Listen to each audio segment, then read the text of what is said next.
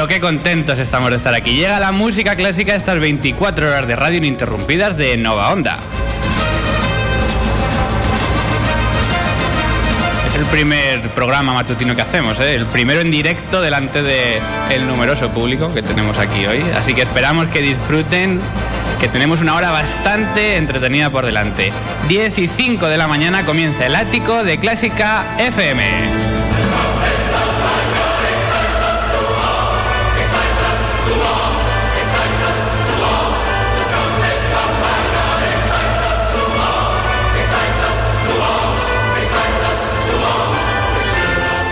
cómo me gusta a mí. ¿eh? Hacer radio por la mañana, ¿no? Va a haber que pedir cambio. ¿Se puede, Javi, cambiar por la mañana o qué? Vaya, no, nos dejan con lo bien que entra la música clásica a estas horas, hombre. Bueno, seguramente ya lo sepas, pero estamos en directo en el Centro Joven de Albacete, así que si estás por aquí, vente, que te lo vas a pasar muy bien. Incluso si pasas por la puerta de este edificio, que está en la calle Collado Pina, eh, Piña 14, nos verás aquí ah, pues a nuestras cosas, pasándolo bien. Hoy no estamos separados por ningún cristal. Voz femenina de Clásica FM, Ana Laura Iglesias, buenos días. Muy buenos días, Mario. Buenos días a todos desde este centro joven, aquí en el espacio, en el, en el ático de Clásica FM, en este maratón de radio ininterrumpida. Qué bien suena esto de buenos días, ¿no? Suena bien, sí, señor. Bueno, os damos los buenos días también en nuestras redes sociales. Ya sabéis que estamos en facebook.com barra clásica FM Radio, donde llevamos ya 562 amigos, y en Twitter, en arroba clásica FM Radio, donde tenemos 311 amigos. Y os recuerdo nuestra web, clásicafmradio.com, donde podéis escribirnos también en nuestro correo electrónico y descargar y llevaros los anteriores programas.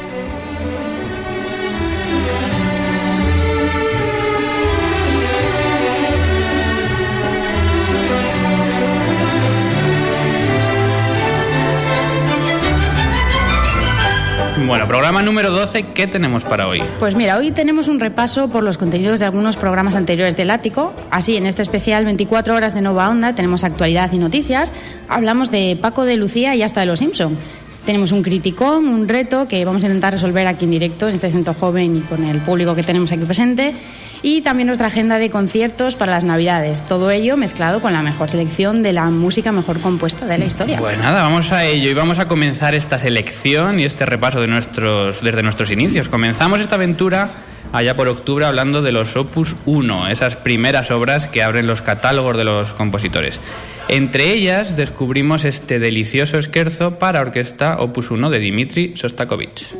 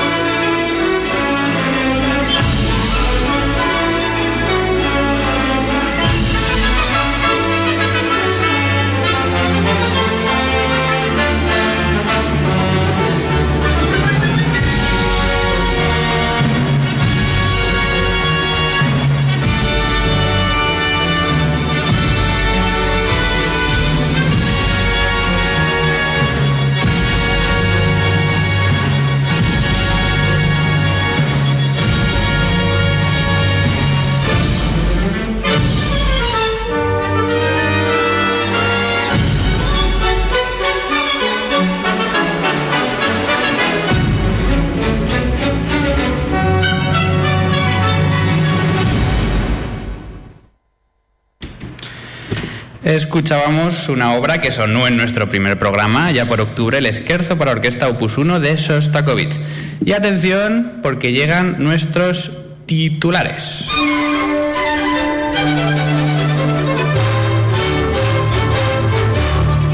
Descubierta en Londres la pieza polifónica más antigua del mundo. Giovanni Varelli, investigador de la Universidad de Cambridge, descubre en la Biblioteca Británica una pieza polifónica escrita en el siglo X, lo cual adelanta en un siglo la invención de esta escritura a dos voces que cambió para siempre la historia de la música. Se crea el primer máster de estudios orquestales en España en Euskadi. El Centro Superior de Música del País Vasco, Musiquene, crea en colaboración con la Sinfónica de Euskadi el primer máster de estudios orquestales en nuestro país, abierto a estudiantes de cuerda y homologado por el Ministerio de Educación. El pianista Christian Zimmerman actuará en China solo si el público le deja utilizar el móvil en casa.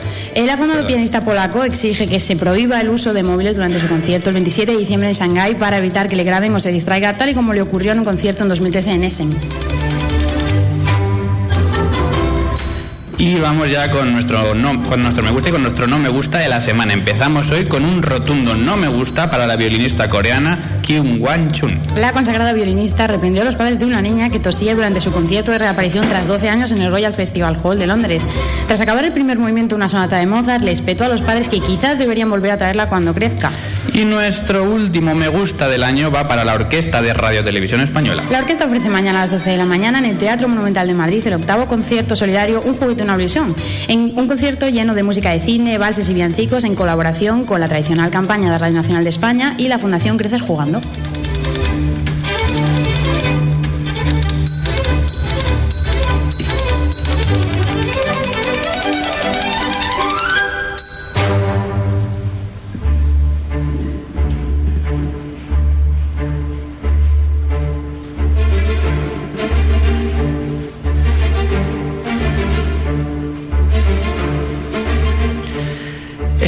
17 de diciembre de 1989 se emitía por primera vez una famosa serie americana que todos conocemos y que llegaba de la mano de la cadena Fox.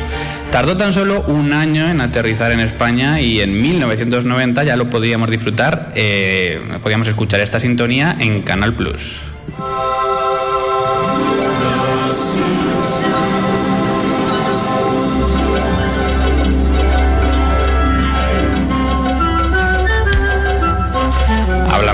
De Los Simpsons. Como curiosidad, antes de llegar a su horario de Antena 3, que ahora conocemos, pasó nada más y nada menos que por Televisión Española, cadena que emitía un capítulo semanal entre 1991 y 1994. En este año, Antena 3 compró los derechos lanzando la popularidad de la serie a uno de los programas más vistos de cada día. En estos 25 años, los Simpson han tratado todos y cada uno de los temas de la humanidad y, por supuesto, no se han olvidado de la música clásica. Siendo un niño prodigio, este popular músico dejó boquiabierto al público europeo del siglo XVIII. Y ahora la estrella del espectáculo, mi hijo Mozart, que hace que Bach salga corriendo, que Haydn se esconda y... eh, son los únicos compositores que ha habido hasta ahora.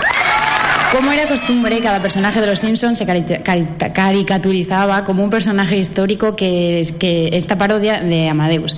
Escuchamos a Homer como Leopold Mozart. El joven Wolfgang Amadeus Mozart era naturalmente Bart. ¡Hola, Viena! ¿Hay algún melómano entre el público? La sonata en la mayor K331, tercer movimiento. Lo siento, no te oigo. La sonata en la mayor K331, tercer movimiento.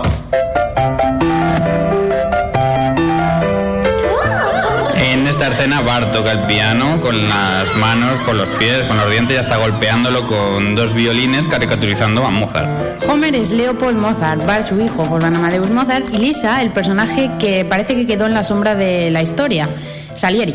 Papá, déjame ser el protagonista. Siempre llego a tiempo y cierro la tapa del piano con gran delicadeza. Oh, chiquitina Salieri, ¿por qué no vas a jugar con los otros tres miembros sin talento de la familia? Tito, Randy y Germain.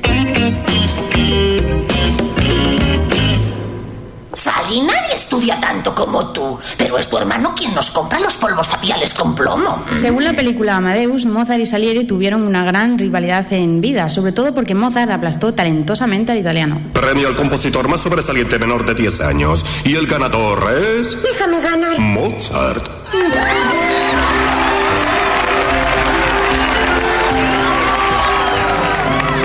no lo aguanto. Gracias, gracias. Quiero veros a todos la próxima semana en mi concierto de cacao. odiar. La muerte de Mozart también es contada por los Simpson con un cierto toque humorístico, pero siempre haciendo claros guiños a la realidad y a la leyenda.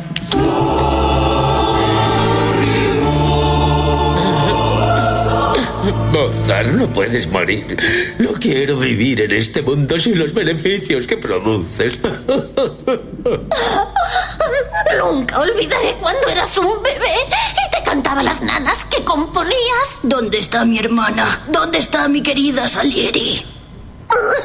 Nunca quise que murieras. Solo quería acabar con tu talento y con tu alegría. Querida hermana, ay, he de confesarte algo. Ay, a los ojos de la historia, siempre he pensado que tu música será considerada mejor. ¿De veras? Pero ¿cómo voy a morir joven? Me convertiré en una leyenda. Ay. multiplicada por zero.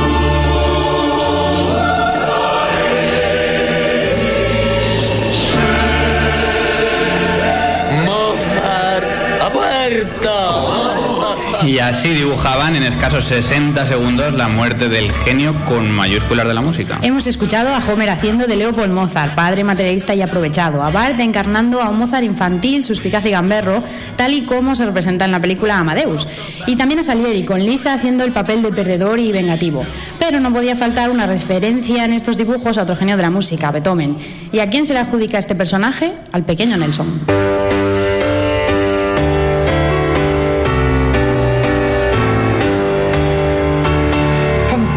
Joven Beethoven. Declaro obsoletas todas las demás obras musicales.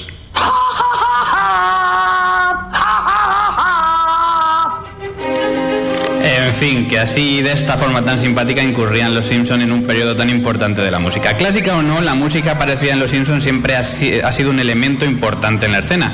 ¿Quién no recuerda esta tierra del chocolate?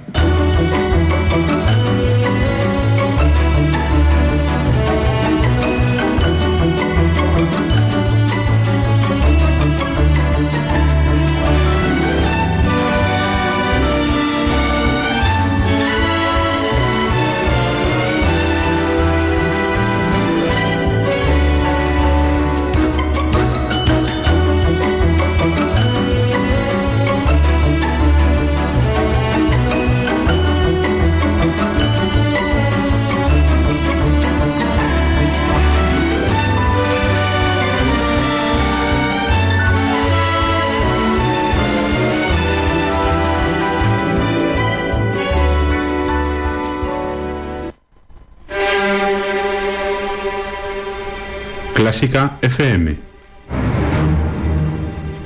El Ático, con Mario Mora y Ana Laura Iglesias.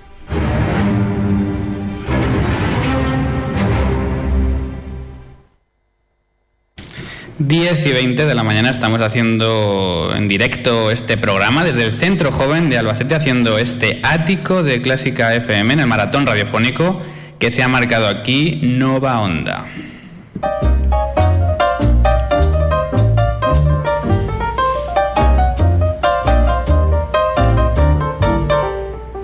Estamos haciendo un recorrido por los 12 programas de esta corta historia de Clásica FM y escuchábamos al principio un Opus 1, tema de nuestro primer programa. La llegada del otoño no pasó desapercibida en este espacio y hoy, último día de esta nostálgica estación, volvemos a recordar ese programa escuchando esta versión de la canción Autumn Leaves, Hojas de Otoño, en la versión del trío de Bill Evans.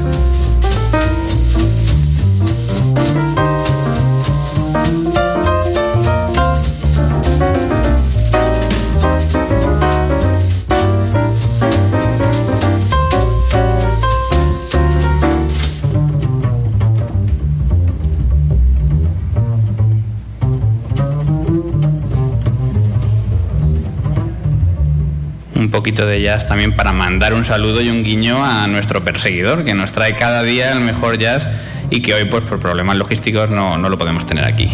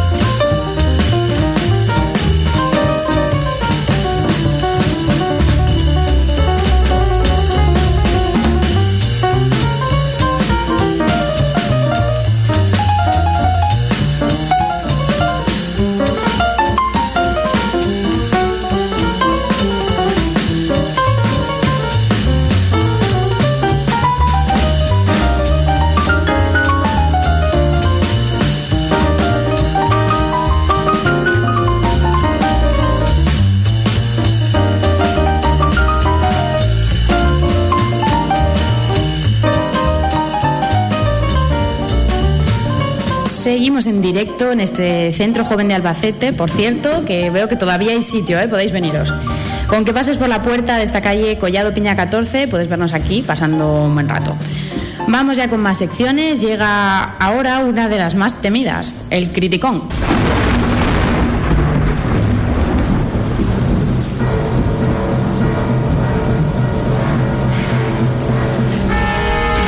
Criticón tras muchos programas, así que a ver qué nos traes hoy, Mario. Bueno, traigo un buen análisis para, para que no nos vamos a engañar. Bueno, pues mejor, empezamos.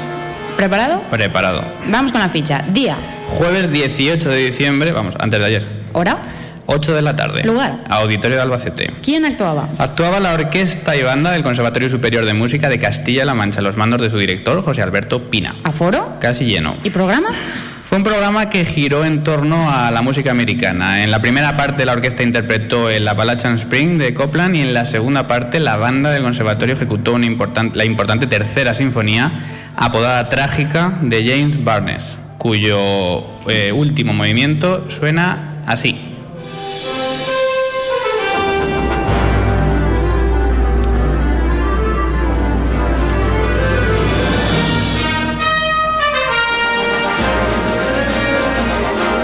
Pues en esta grabación la verdad que suena muy bien. Ahora solo falta que nos cuentes cómo sonó en el concierto. Sonó muy bien también. Hay que decir que las dos obras son de una dificultad alta, ambas formaciones que presumen de, ser jóvenes tanto por sus componentes como por su corta trayectoria, apenas un año y medio desde que comenzó a funcionar este conservatorio. Hicieron un trabajo muy serio y con estas partituras, pues bueno, eh, estuvo especialmente bien. Mérito también de su director, José Alberto Pina. Bueno, entonces vamos a seguir por orden. Comenzamos con la orquesta. La orquesta estuvo bien, muy seria y decidida enfrentándose a, a un problema que es el de carecer de un gran número de instrumentos de cuerda, lo que hace pues aumentar la responsabilidad individual de cada uno de los músicos. Hubo quizás ciertas desafinaciones o pequeños problemas en algunos pasajes más complejos, pero el conjunto defendió muy bien el papel y demostraron un alto nivel como grupo, siempre muy conjuntados y muy unidos. Bueno, no está nada mal. ¿Y la banda? La banda fue quizá el punto culminante de, la noche, que me- obviamente la orquesta estuvo muy bien, pero la banda fue espectacular. A mí sinceramente me sorprendió un conservatorio que está empezando, cuyos alumnos eh, pues son de, de primeros cursos, sin demasiada experiencia, pues quizás no, te, no te esperas un grandísimo resultado. Pero no fue así, de principio a fin consiguieron un nivel espectacular. La sinfonía comienza con algunos solos de tuba, de fagot, de corno, muchos instrumentos y todos ellos estuvieron pues, brillantes. A lo largo de la sinfonía, que dura nada más y nada menos que 40 minutos, lograron emocionarnos a todos. Sí es verdad que la obra en sí es emocionante, pero hay que, hay que saber interpretarla para ganarnos a todos, pues los que estábamos en público, de la forma en que lo hicieron.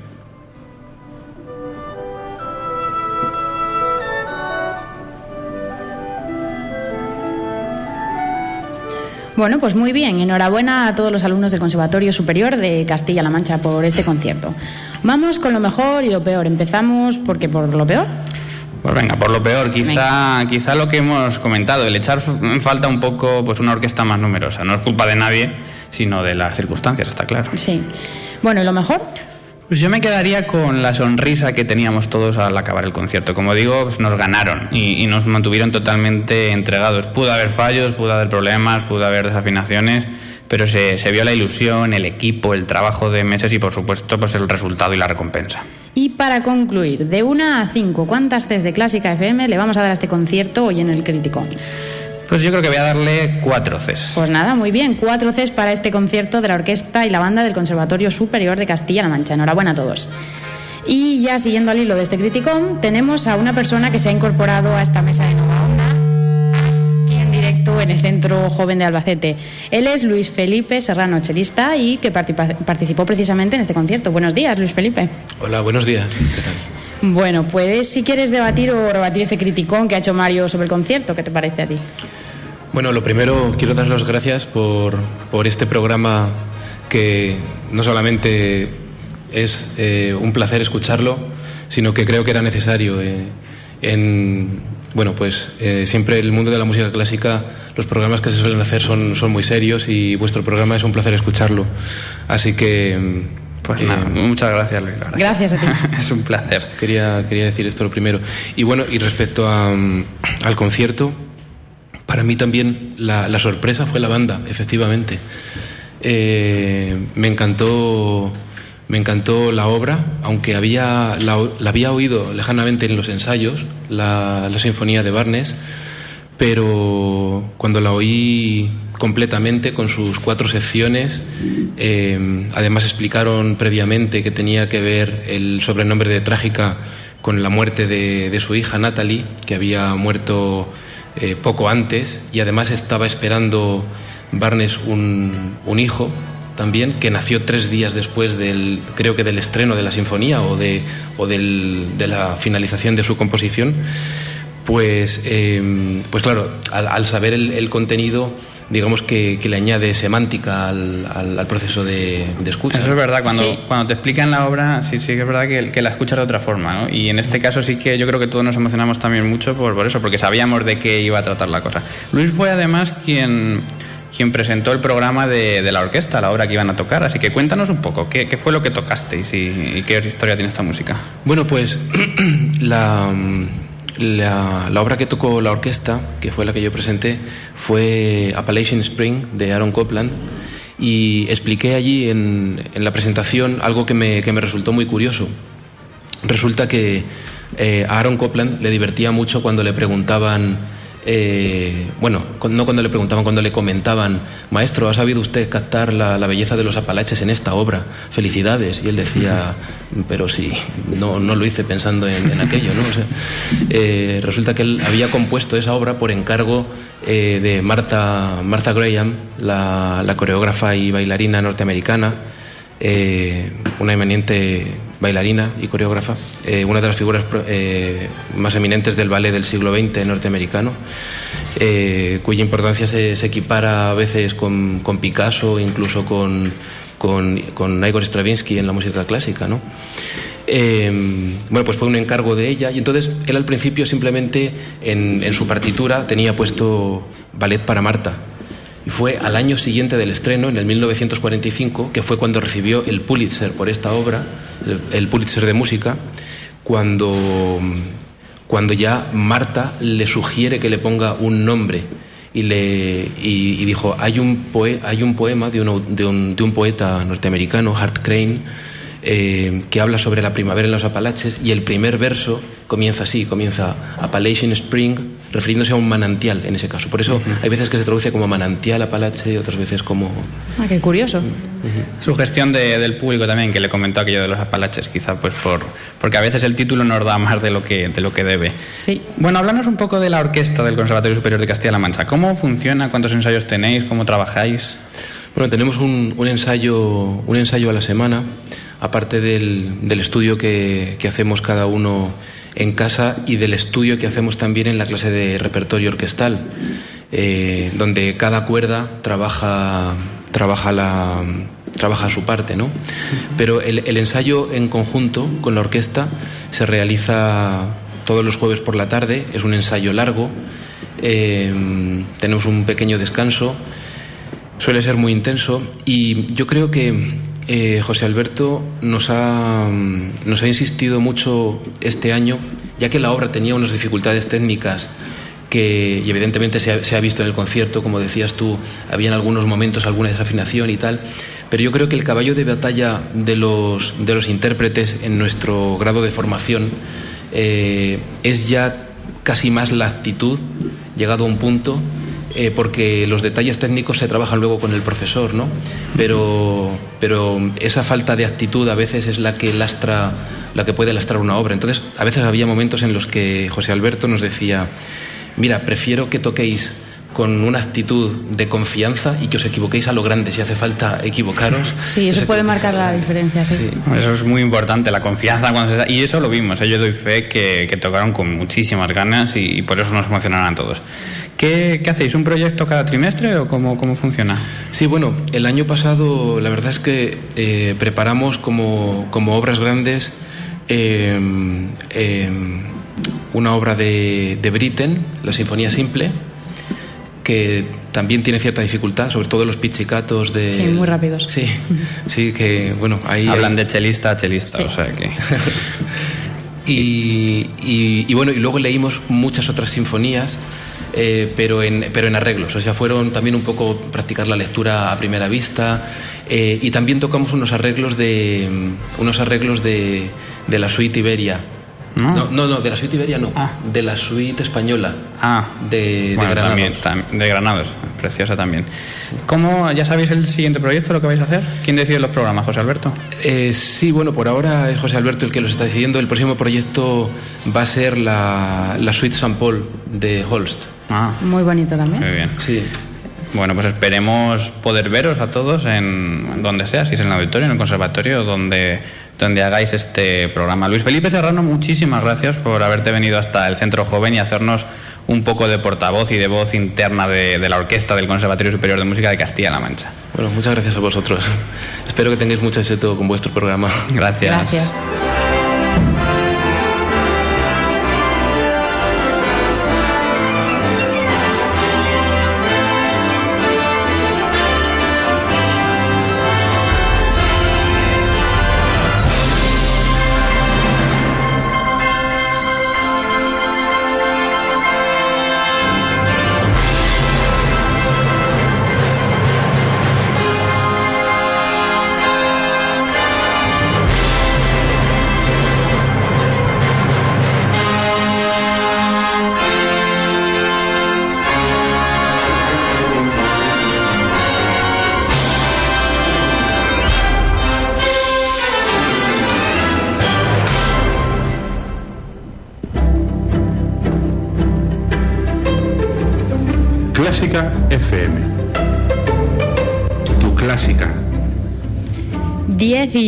36 de la mañana vamos en el ático de Clásica FM con más música, aprovechando este repaso de programas anteriores que estamos haciendo hoy. El quinto programa lo dedicamos a quintas sinfonías, que todo el mundo piensa que la quinta de Beethoven es la única importante, pero ese día escuchamos que no es la única quinta buena. Vamos a escuchar ahora el impresionante final de la quinta de un compositor finlandés llamado Jan Sibelius.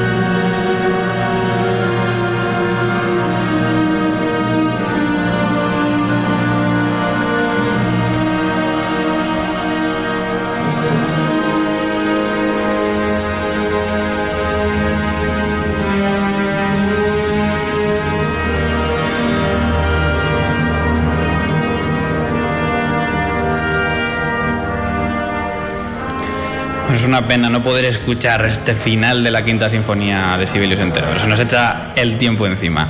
Seguimos en directo en este centro joven de Albacete a estas horas tan buenas de escuchar música clásica y seguimos adelante pues por los programas del ático de Clásica FM llegando al séptimo es- España dedicado a la música de nuestro país.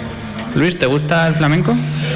Pues el flamenco ha sido uno de los descubrimientos para mí en los últimos años, porque yo tenía dos géneros que, no, que nunca tocaba, que era la ópera y el flamenco. es la muy- ópera porque me parecía demasiado densa y el flamenco porque me tocaba muy de lejos. Y ha sido un Demasiado descubrimiento, es súper interesante. Es muy interesante. Sí, sí que lo es. Pues vamos a hablar ahora de uno de los grandes artistas de, de nuestro país, que ya tristemente desaparecido, fue Paco de Lucía.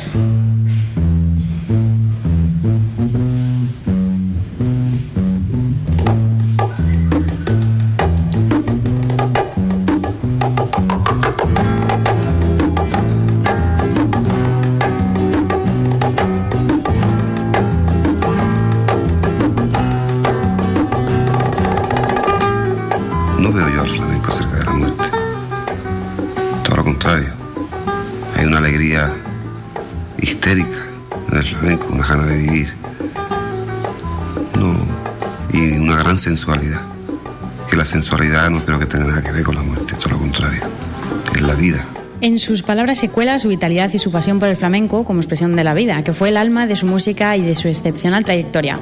Presentamos en Clásica FM nuestro pequeño homenaje a Paco de Lucía, un breve retrato construido a través de su voz y su testimonio en el que reflexiona sobre su carrera, su música y sobre su vida. Yo soy Paco de Lucía por mi madre, yo soy Paco el hijo de Lucía.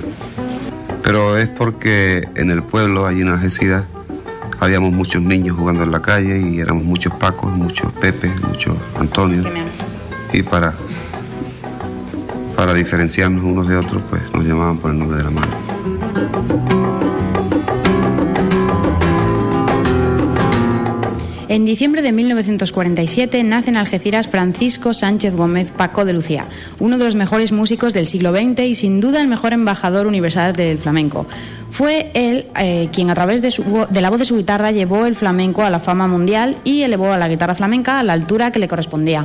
Fue precisamente gracias a la presencia de la guitarra desde su niñez y de una forma muy disciplinada bajo la presencia de su padre el factor que determinó su trayectoria. Yo tocaba la guitarra como una manera de supervivencia.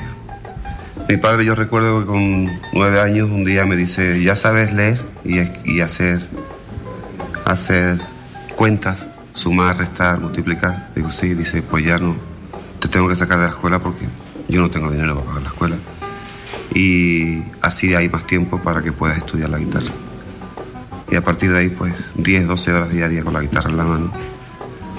Y en aquella época, imagínate, un niño encerrado tantas horas, pues cada vez que podía me escapaba y me iba a jugar, pero ahora lo agradezco, ahora lo agradezco porque aquello fue fundamental.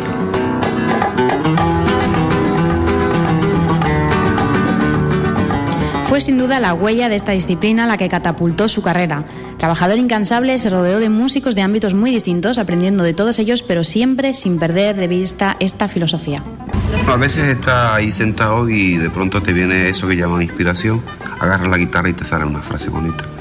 Pero yo creo más en el trabajo. Si estás esperando la inspiración que venga por sí sola, te puede pasar seis meses sin hacer nada.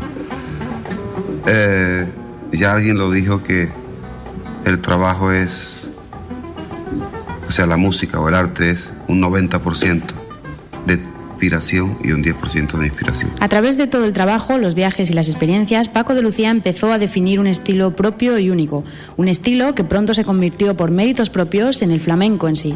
Llegó Sabicas al hotel y le dijeron, yo estaba durmiendo, que, que había un niño que venía que tocaba la guitarra, que tocaba bien. Entonces me levantaron de la cama y, y toqué para Sabicas.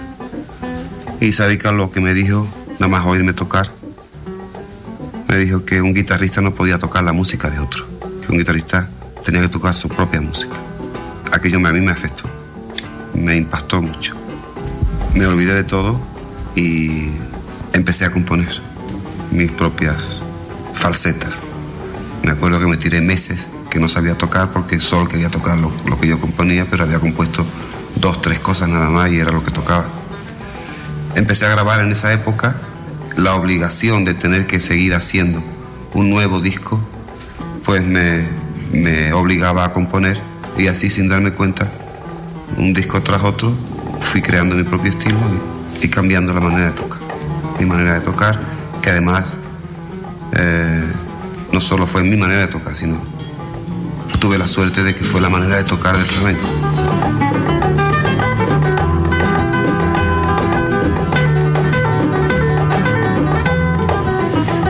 ¿Qué te ha parecido, Luis? ¿Te ha gustado? Pues sí, dice, dice cosas muy interesantes, evidentemente. Dice cosas que deberíamos aprender además todo tipo de músico y casi de persona, porque el trabajo, la perseverancia y todo pues estuvo presente en este artista que por eso llegó a ser pues lo que, lo que ha sido. Este era nuestro pequeño homenaje al gran genio del flamenco y para terminar de decorar un poco nuestro recuerdo hacia él vamos a escuchar otro tema suyo, eh, menos conocido quizá en este, de, este Entre dos aguas que ambientaba la entrevista, pero también con ese distinguido lenguaje que hizo de su música el flamenco universal.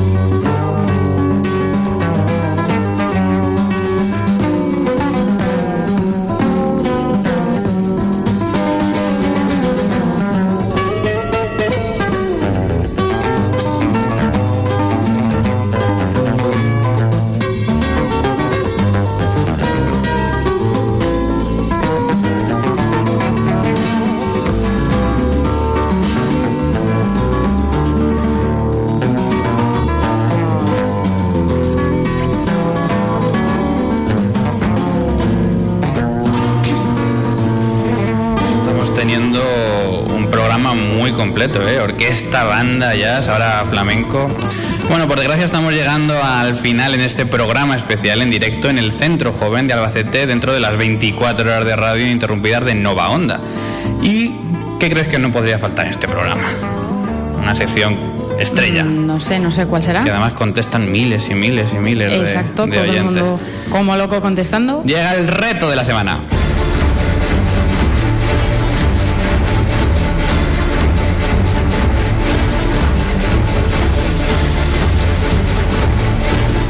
El último reto que lanzamos quedó sin resolver, así que va de nuevo aquí con alguna modificación. Buscamos un compositor y puedes escribirnos con su, nombre a arroba clásica FM radio, perdón, o utilizando el hashtag eh, clásica FM.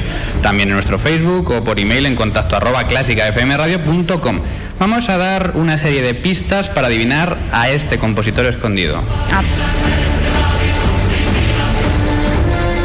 A ver, atentos los aquí presentes. Primera pista, nuestro compositor nació en 1840 en una pequeña ciudad en los Montes Urales, a dos kilómetros de la frontera con Siberia. Segunda pista, un prestigioso conservatorio lleva su nombre. A Luis ya le está cambiando la cara, ¿eh? Tercera pista, en su abultado catálogo destacan sus seis sinfonías, su única ópera y sus ballets, cargados de valses. Cuarta pista, tuvo una vida personal muy agitada, marcada por su homosexualidad reprimida. Os voy a leer un fragmento de una carta que escribió a su hermano desde Florencia el 19 de febrero de 1878. El hombre que en mayo se le ocurrió casarse con Antonina Ivanova, quien durante junio escribió una ópera entera como si nada hubiera pasado, quien en septiembre huyó de su mujer, quien en noviembre se embarcó destino a Roma y otras cosas por el estilo, ese hombre no era yo, sino otro.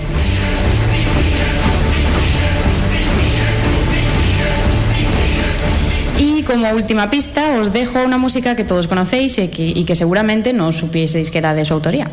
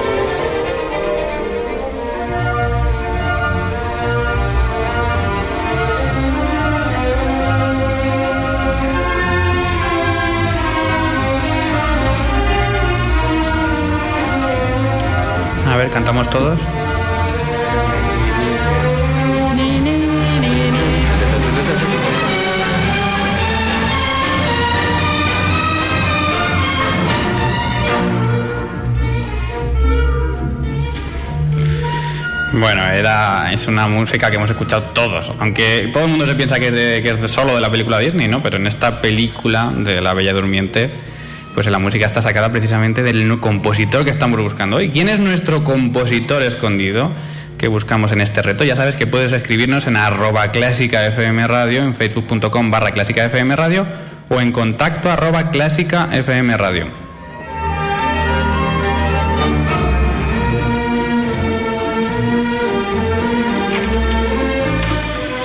Bueno, esto se acaba. Ocho minutos para las 11. Nos vamos a la terraza.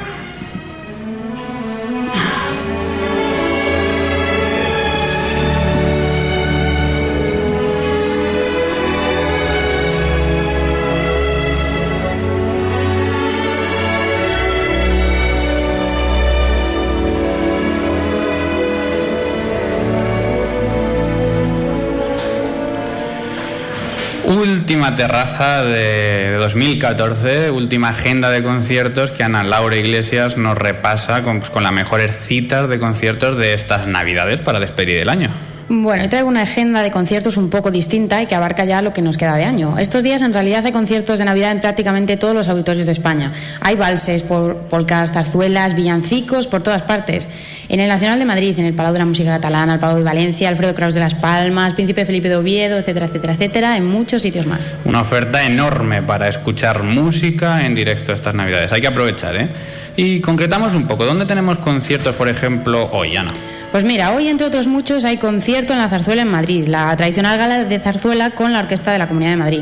También en Orense, cantatas de Bach en la Catedral de San Martín a las 9, o en el Palau de Barcelona, la Sinfónica del Vallés, arranca gira de valses con el coro gospel Carlif. Creo que Luis además nos quiere también anunciar un concierto hoy. ¿Algo más para hoy? Sí, sí, yo quería, yo quería haber ido a, a Burgos a ver a nuestro, a nuestro profesor de violonchelo, el estupendo violonchelista Eduardo González López, que va a tocar con Aldo Mata en el, en el grupo que tienen, el dúo que tienen Tempo di Basso.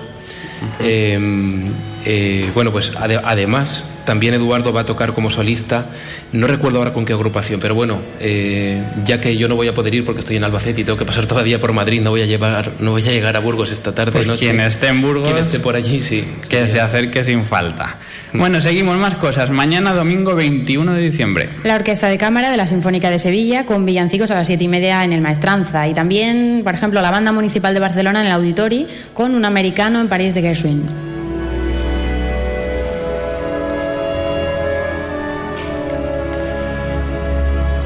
Seguimos el lunes 22, que yo pensaba que como había lotería nadie, nadie tocaba. Por si acaso pues toca. siguen, siguen y sí que tocan. Nos quedamos en este caso con el fantástico Orfeón Donostiarra en el Nacional que va a tocar junto a la Orquesta de Cámara Andrés Segovia y van a cantar El Mesías. Y llegamos al martes 23 de diciembre, que Bueno. este sí que es recomendable. ¿eh? Eh, Este concierto es un concierto de cámara con obras de Mozart y Tchaikovsky en el Auditorio Alfredo Kraus de Madrid a las siete y media de la tarde a cargo de Colometrio, que está compuesto por la violinista Lucía Ventimilla y bueno, los dos locutores de este programa, el cello y el piano. Esperamos veros por allí. Nos vamos al 30 de diciembre, la Sinfónica de Bilbao, Ana. La Sinfónica de Bilbao hace un homenaje a Alfredo Kraus en Euskaldun a las 8 en un, programa que no tiene valses. Y por otra parte nos quedamos también con el concierto de la Joven Orquesta de Cataluña que toca junto a la aclamada Bandart en el Auditorio a las 8, dirigidos por Go- Gordon Nikolic y tocan la cuarta de Mendelssohn y la séptima de Beethoven.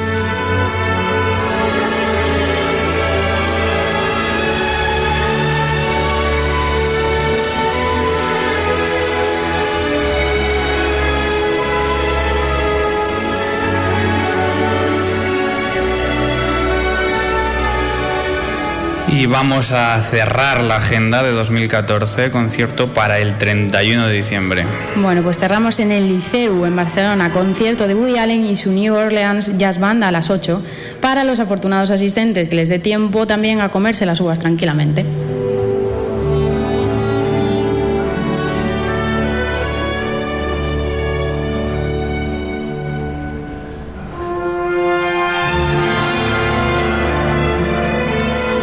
Y con esta música de Rachmaninoff nos vamos.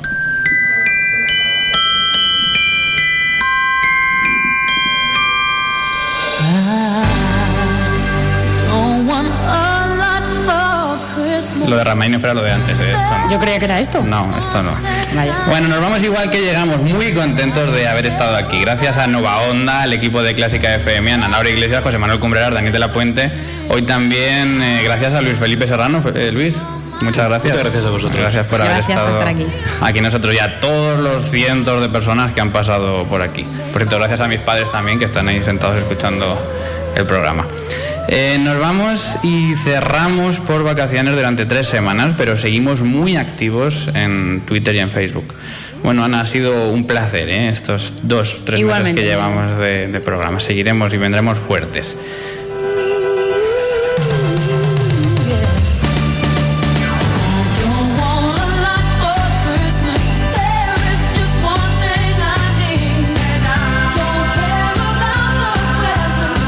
Atentos a todas las redes sociales que vamos a venir con muchas novedades. Se despide alegrándose mucho de saludaros hoy quien, quien te habla, Mario Mora. Nos vemos en 2015. ¡Feliz Navidad!